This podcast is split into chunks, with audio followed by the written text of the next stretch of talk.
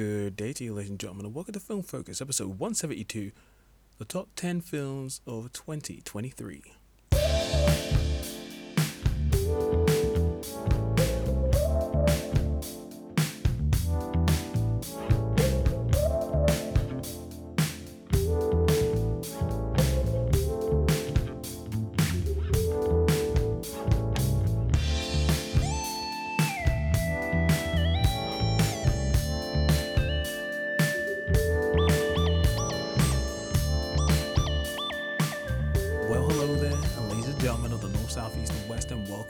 Episode of Film Focus.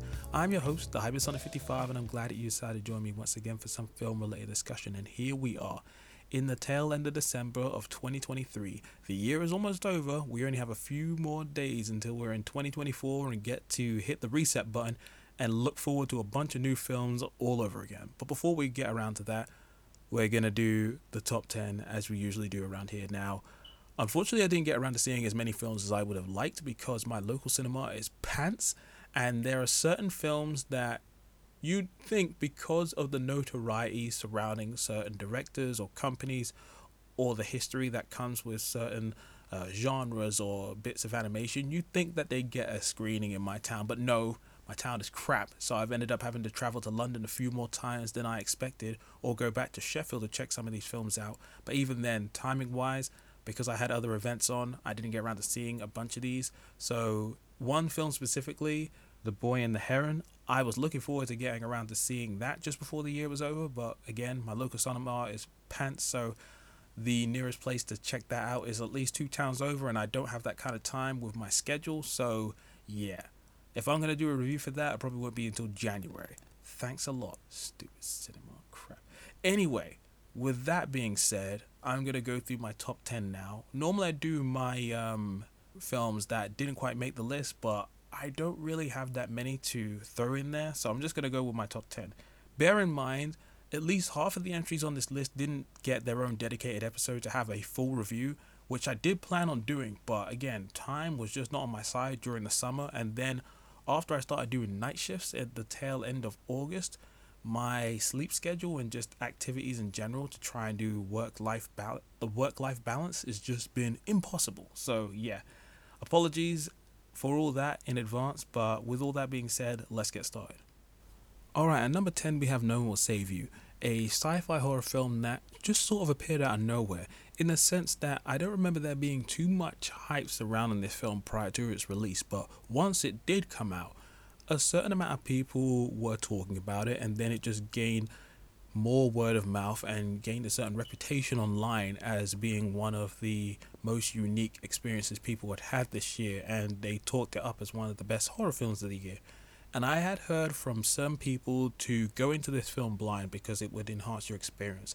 It's sort of like how people were talking about the um what's the name of that bloody film from last year, Barbarian. Um, but in my opinion, this film is way better than Barbarian. So it's a different take on the home invasion story. You have this one girl who's shunned from society, who ends up having her house invaded by certain individuals. And the way in which this film plays out is familiar yet very unique in the way in which it chooses to portray some of these actions. And there is a surprising amount of heart and depth to the film that I did not expect. The invaders have very unique designs, and there's some cool stuff that is done with their abilities and sound that is really quite cool, which just made me think, you know what, we haven't seen that from this kind of invader for a while, so that's pretty cool. And I feel like the uh, lack of dialogue in the film was very, very good. I'd say for about a good ninety-five percent of the film there is no dialogue, but it's one of those sort of things that's not really noticeable, as once you're in the rhythm of the film you just sort of go with it. But then when dialogue does come up, it's like, oh oh yeah, damn, there is no dialogue in this film. It's like, crap. But yeah, I just thought it was shot very well. It has a really good color scheme, really good lighting. Again, I was quite compelled by the plot. And even though the ending will leave people in one of two minds, I've heard a lot of people say that they liked the film up until the ending. I thought, again, it was a unique premise and just had a very, for lack of a better term, unique ending, but that still felt satisfying in my opinion. And the central performance from, what is her name again, Caitlin Dever, was very, very good. She carried that film so well. So yeah, if you haven't got the chance to check out No One Will Save You, I would highly recommend it. Alright, at number nine we have Guardians of the Galaxy Volume three. Now, of all the superhero material that's come out this year, I know a lot of people probably won't have any of them in uh, top tens at all, but for some reason, Guardians of the Galaxy Volume three has stuck with me since its release, and I think that's just due to the way in which James Gunn handles his material. His direction, his approach to story and characters has always resonated with me in a way that some of the other M C U films haven't. And even though I don't quite like Volume two of the Guardians films as much as everyone else does, the first film is still in my top ten of the M C U. And again, I just think it's down to the way in which James Gunn handles his story and characters. It makes you care and get invested in their their hopes, their dreams, their highs, their lows. And like when he tells a story, it just has a lot more substance. And, you know, compared to a lot of the T V and films that Marvel have been putting out there recently, this was just a cut above. So I was glad that we finally got to get a send-off for these characters in a way that felt fitting, that was emotional, heartfelt, and very funny at the same time. He balances all of these different tones very well, making use of established characters while introducing new ones. And while this film isn't devoid of any issues, because obviously there are some, especially when it comes to the use of the High Evolutionary, who was decent as a villain, but I don't think as memorable as he could have been. I do think that the introduction of Adam Warlock was rushed, and he really didn't need to be in the film. You could have taken him out, and a lot of this film probably would have benefited from his like disappearance. And the use of multiple different like uh, choices of music from different like decades, as opposed to having some from a specific decade like the previous soundtracks, definitely didn't give the film as a uh, better sense of a musical cohesion as what came before. Overall, I still think it was a really fun film. I just had a really satisfying time with it by the time it was over, and the action scenes in this film, bloody hell, was so elaborate and well done. So yeah, hats off to Guardians and hats off to James Gunn. He was able to wrap this franchise up in a really nice way for me. Alright, at number eight we have the Barbie film. Now again, I had not very high expectations going into this, but I thought the trailers looked pretty fun, but I didn't expect to have as much fun with the film as I did. Now I know there's been a myriad of complaints about this film, from, you know, people that just don't like films with women in there, to people who are questioning the uh, messages and themes of this film being too overt and elaborate and pandering, and, you know, just some people that I guess is just have an aversion to fun. But for me, I thought the film was just a delightful time with more in there than I was expecting. The whole idea of like Barbie going through this existential crisis and going to the real world and finding out how that works, and then having Ken tag along with her, and then finding out how that adjusts his point of view and how that changes the world of Barbie. The soundtrack is really cool, full of really interesting, you know, unique songs, but I just uh, like specifically the way in which the Barbie world was crafted, the crazy unique elements that come with that world, the set design, the color scheme, the costumes, and the crazy dance numbers and like sort of action scenes is so elaborate and weird and just meticulously crafted in a way where you could tell that, you know, whoever was making this film, everybody involved was having fun, but they were also thinking about how it worked. And yeah, man, it was just, I can't say anything more than just fun. It was just a good time. I'm not like over the moon about the film, but it was just, yeah, just fun. And in some cases, that's all you can really ask for. Alright, at number seven we have Mission Impossible Dead Reckoning Part one. To say I was looking forward to this film would be an understatement. My hype for this film was beyond the heavens. And I will say that initially my thoughts on the film were a little lower than I was hoping. This film was definitely still filled with a lot of those really fun elements that come with the Mission Impossible franchise. A crazy mission for Ethan Hunt and his crew to go about and take care of.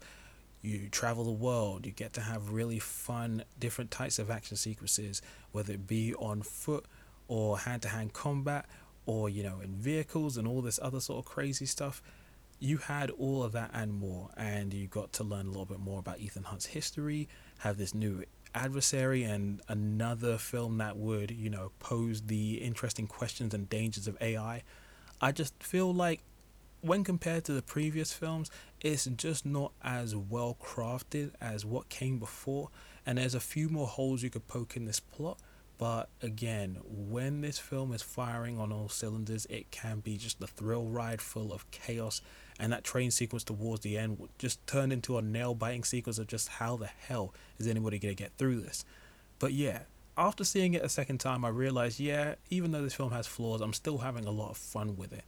Uh, the cast were great, the film score was good, again, the action scenes were great, and I'm very curious to see how they're going to wrap this whole thing up when Dead Reckoning Part two comes out. But yeah, just, there's a solid, another solid entry in this franchise. Alright, and number six, we have Oppenheimer. Now, I know for some people this is their film of the year, and it is easy to see why. This is probably one of the most elaborate films that Christopher Nolan has done, just in terms of the meticulous detail that went into telling the story and, you know, having a plot that has a non-linear story in terms of going forward and backwards in time, chronicling the life of Oppenheimer when he came up with the idea for the atom bomb, the people he worked with to construct, then set it off, and then go into these, like, uh, meetings where people will question him about his decisions about how he came about doing what he did. And yeah, just, it's a lot for the three hour runtime that it goes on for, but once you're in the zone of the film, the three hours don't feel as bad as you might expect. It's a very well crafted film with really good visuals, a really good attention to detail when it comes to sound, and uh, the film score being pretty good. The cast is probably one of my favorite casts I've seen for a while. Nolan has a good eye for talent, and the way in which they assembled the cast for this film was ridiculous. Obviously, Cillian Murphy was great, Emily Blunt was great, Matt Damon was great, Robert Downey Junior in one of his finest performances in years was fabulous. You know, Florence Pugh, Casey Affleck, Rami Malek, Kenneth Branagh, the list goes on. The amount of Secret Man people in this film beyond the trailers was ridiculous. It was just a really good cast. I was just captivated the entire time, and yeah, man, Oppenheimer is just really good. Alright, and number five, we have Killers of the Flower Moon. Now, this is a film I kept forgetting was actually happening, even though I had seen the trailers before. I think it was around a month before the film was coming out. A couple friends kept reminding me, oh yeah, this is one to look out for. I was like, oh yeah, of course, the new Scorsese film. And yeah, I'm glad I got around to checking it out because it was pretty damn good. The three and a half hour runtime was a little intimidating, but once you get into it, much like The Wolf of Wall Street, you sort of just forget about that runtime, and once you're in the zone, the film just sort of washes over you. You're engaged and compelled to check it out right through to the end, and when it's over, you actually don't really notice the runtime. At least I didn't. I thought that this film was fascinating, very insightful, immensely frustrating and like depressing at times, just because you know this is based on true events, and you can only imagine how much more people had this done to them on a regular basis. Just the corruption and deplorable nature of man running around trying to steal this oil from the Native Americans just for profit, and you know, spreading their corruption around America. It's just, it's insane. And just the amount of times you just keep wanting to, like, you know, put your hands in your face and just like just uh, it's sad, it really is, but again, it's really well crafted, and the performances from everybody involved were great, but I would highlight specifically Robert De Niro and Leonardo DiCaprio, who have been, you know, legends in this game of acting for a while for a good reason. They are still putting out incredible performances, and both of them do incredible jobs in this film, but I feel like it's Lily Gladstone who really steals the spotlight from them in this film, as her performance in this film was great. She did so much with even less, where there were just parts of the film where she didn't really use that much dialogue. It was all about how she acted through her body, her physical presence, and then just through facial acting and just stares. There was so much that she emoted through her eyes alone, which was just incredible. But there were moments where it did require her to, you know, make some noise or, like, you know, was it, you know, speak. And she had some of the most emotional moments in the film, which was incredible. So yeah, If you haven't checked this film out, I would implore you to do so. Do not be afraid of that runtime, as once you get into the groove of it, you will not notice it at all. Alright, and number four is Are You There, God? It's Me, Margaret. Now, this is a film I think I'd heard some light talk about just before it came out over here in the U K, but I mostly went into this blind and then ended up really, really enjoying it. It's another one of those coming-of-age comedy dramas that features a lot of interesting sort of stuff that if you're, you know, coming from a man's perspective, some of this stuff you might not be privy to, especially if you didn't grow up with, like, you know, sisters or, you know, women in your life to give you some of those conversations about how difficult it is to grow up and then start adopting certain changes in your body when you start going through puberty and all that. But this film covers those issues along with some other family and religious elements that were all handled in a really solid way that allowed you to see, basically peek into a window of a different kind of life, but then get all this interesting information. And the performances from everybody involved was really good, especially from the titular character played by Abby Ryder Fortson, who was just delightful. And Rachel McAdams was also really damn good um, as the main female character in there. Well, main adult character, should I say. Um, but also Kathy Bates, she was just delightful in this film also. Um, and Benny Safdie was also really, really good. It was just, just a fascinatingly delightful film and a good follow-up to The Edge of seventeen from director Kelly Freeman Craig.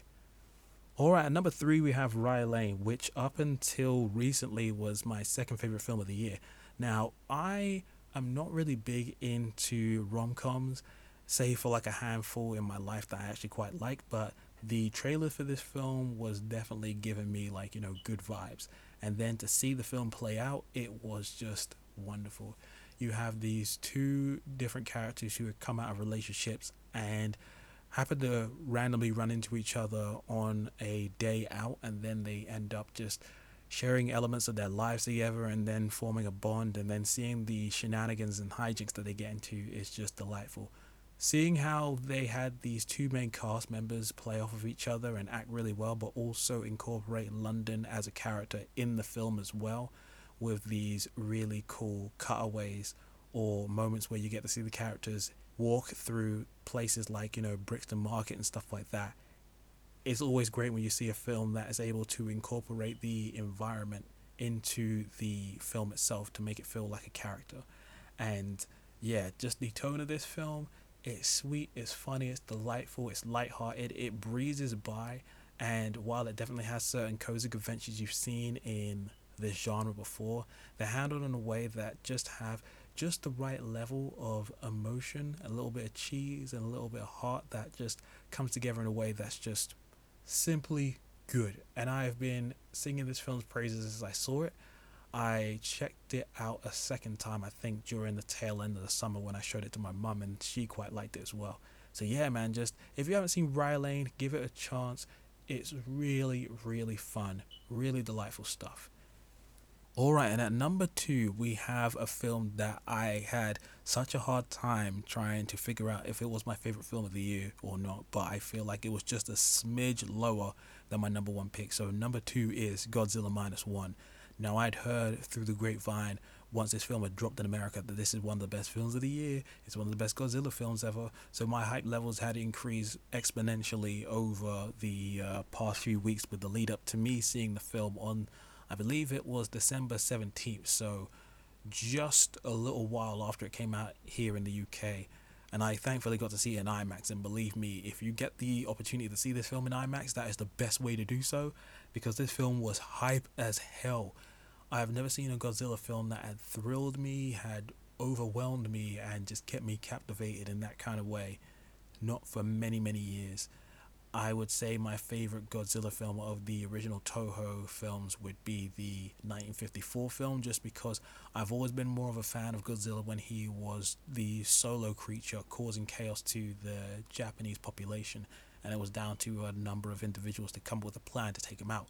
Now, don't get me wrong, there is a place for Godzilla to run around fighting other kaiju and causing chaos in a cheesy, silly kind of way, but with the way in which the Monsterverse has evolved into this C G I kaiju playground of wrestling and nonsense, it's just not really my cup of tea. So when I saw that this film was coming around, and that after having seen it, it, it basically adhered to the, you know, old school nature of the original Godzilla, but also making it a period piece set after like uh, World War Two, and the way in which it was able to incorporate the human characters and make them matter in a way that, you know, didn't take away from the Godzilla action, but actually made their story intertwined with the monster but still be as captivating, was pretty interesting.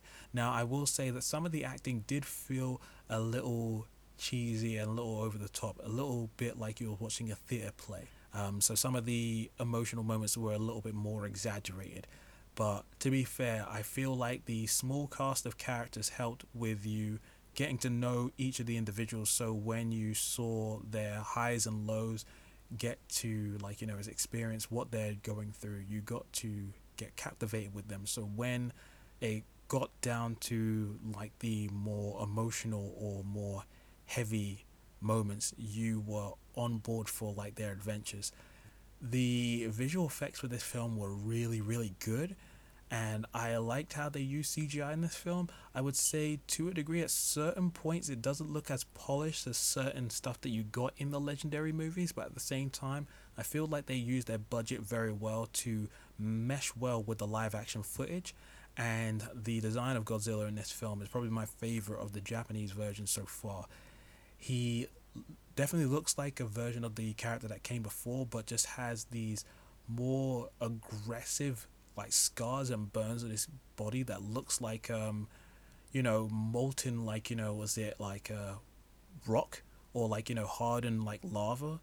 And the way in which they designed his dorsal fins are all crazy jagged and all over the place, but the use of the atomic breath, oh my god, ridiculous ridiculous the most ridiculous thing I've ever seen in my life. So hype, so over the top, filth, disgustingly good. But also the sound design in this film, oh, everything you can hear from, like, you know, is it Godzilla's like roar, to the sound effects of, like, you know, was it his uh, atomic breath, to the use of weapons. But then there's the, also the lack of sound during certain sequences is really good, and the film score, oh, they created some really cool original music for this film. But the way that they were able to incorporate the original Godzilla theme from the nineteen fifty-four film into this, perfect.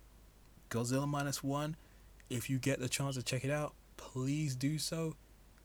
It's hype as hell.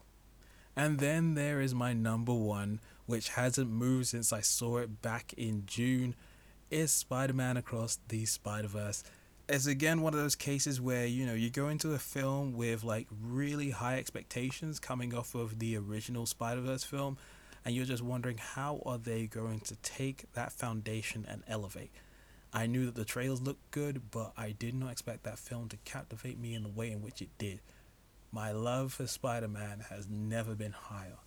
Just the way in which it was able to have this multiverse related story, but then still follow Miles and Gwen as the central characters in their progression of not only their lives as individuals, but also as Spider-Man. But then know about this new version of the Spider-Verse and all of the intricate details that come with, like, you know, what heroes are supposed to do, what they're not supposed to do, and then find out how to navigate these uh, canon-based events and what happens when you don't deal with that. And the cool thing is the rules of this universe are laid out bare, but they're simple to follow, simple to execute, and then you get to see all these interesting other Peter Parker variants, or Spider-Man variants, should I say, and the cameos are wonderful, from like uh, the video games to the T V based material to various different comic book characters that we haven't seen for many many moons now. And the humor's great, but also the heart, the drama is also good. And I know for a lot of people this film doesn't measure up to the original because it is a little bit more elaborate. It does have some stuff that probably takes away from Miles being the focus, and also ends on a cliffhanger. That being said, none of that stuff bothered me at all. I feel like this was a great progression of what came before. The characters are all hitting one hundred percent. The visual presentation of this film is absurd. with the amount of different art styles that were going into this, especially with the sort of painted style that was going on, the color schemes were ridiculous. Going from, uh, you know, one universe to another, or adopting a different kind of art style, and the rhythm of the animation being crazy, and then the music. Good lord. The film score by Daniel Pemberton was ridiculous. But also the soundtrack for this film, while probably not being as memorable as the previous one in terms of having more popular songs, I feel like this soundtrack with its uh, song selection was really, really good, and, you know, just met the mood of the uh, scenes that they were used in. And yeah, just by the time, like, you know, Across the Spider-Verse was over, I was just over the moon and so hyped to see where this uh, franchise would go in the future. Now, it ha- obviously has to be mentioned that I have to tip my hat to the animators who had the largest task in the world to try and craft this movie, considering the behind-the-scenes drama that we heard about this film. But anyway, with all that being said, Across the Spider-Verse is amazing, and you should check it out if you haven't done so already. Alright, and that is my top ten done. Now, I know I spent a little bit more time on certain entries, and I think that was just due to the fact that I didn't get around to talking about them in a specific episode. So apologies about that, but I just needed to get my thoughts off my chest. Anyway, now it's time for you to relay to me, what is your top ten films of the year? Is there anything I missed? Anything that you have to say, please be sure to drop it in the comment section below, or hit me up on Twitter where I'm at Hypersonic fifty-five or at Film Focus fifty-five. Check out the podcast on SoundCloud, iTunes, Spotify, and other places where podcasts can be found. And yeah, thank you for listening. If you are one of the consistent listeners that have been, you know, paying attention to the podcast over the course of twenty twenty-three, I know my upload schedule has been, you know, kind of pants, I'm not gonna lie, but if you were here checking me out, I appreciate you. Anyway, I'll see you again in twenty twenty-four, where I will make my list for my top ten films of twenty twenty-four and then get around to doing whatever additional reviews that come. But until the next time, ladies and gentlemen, this is the Hypersonic fifty-five signing out. Peace.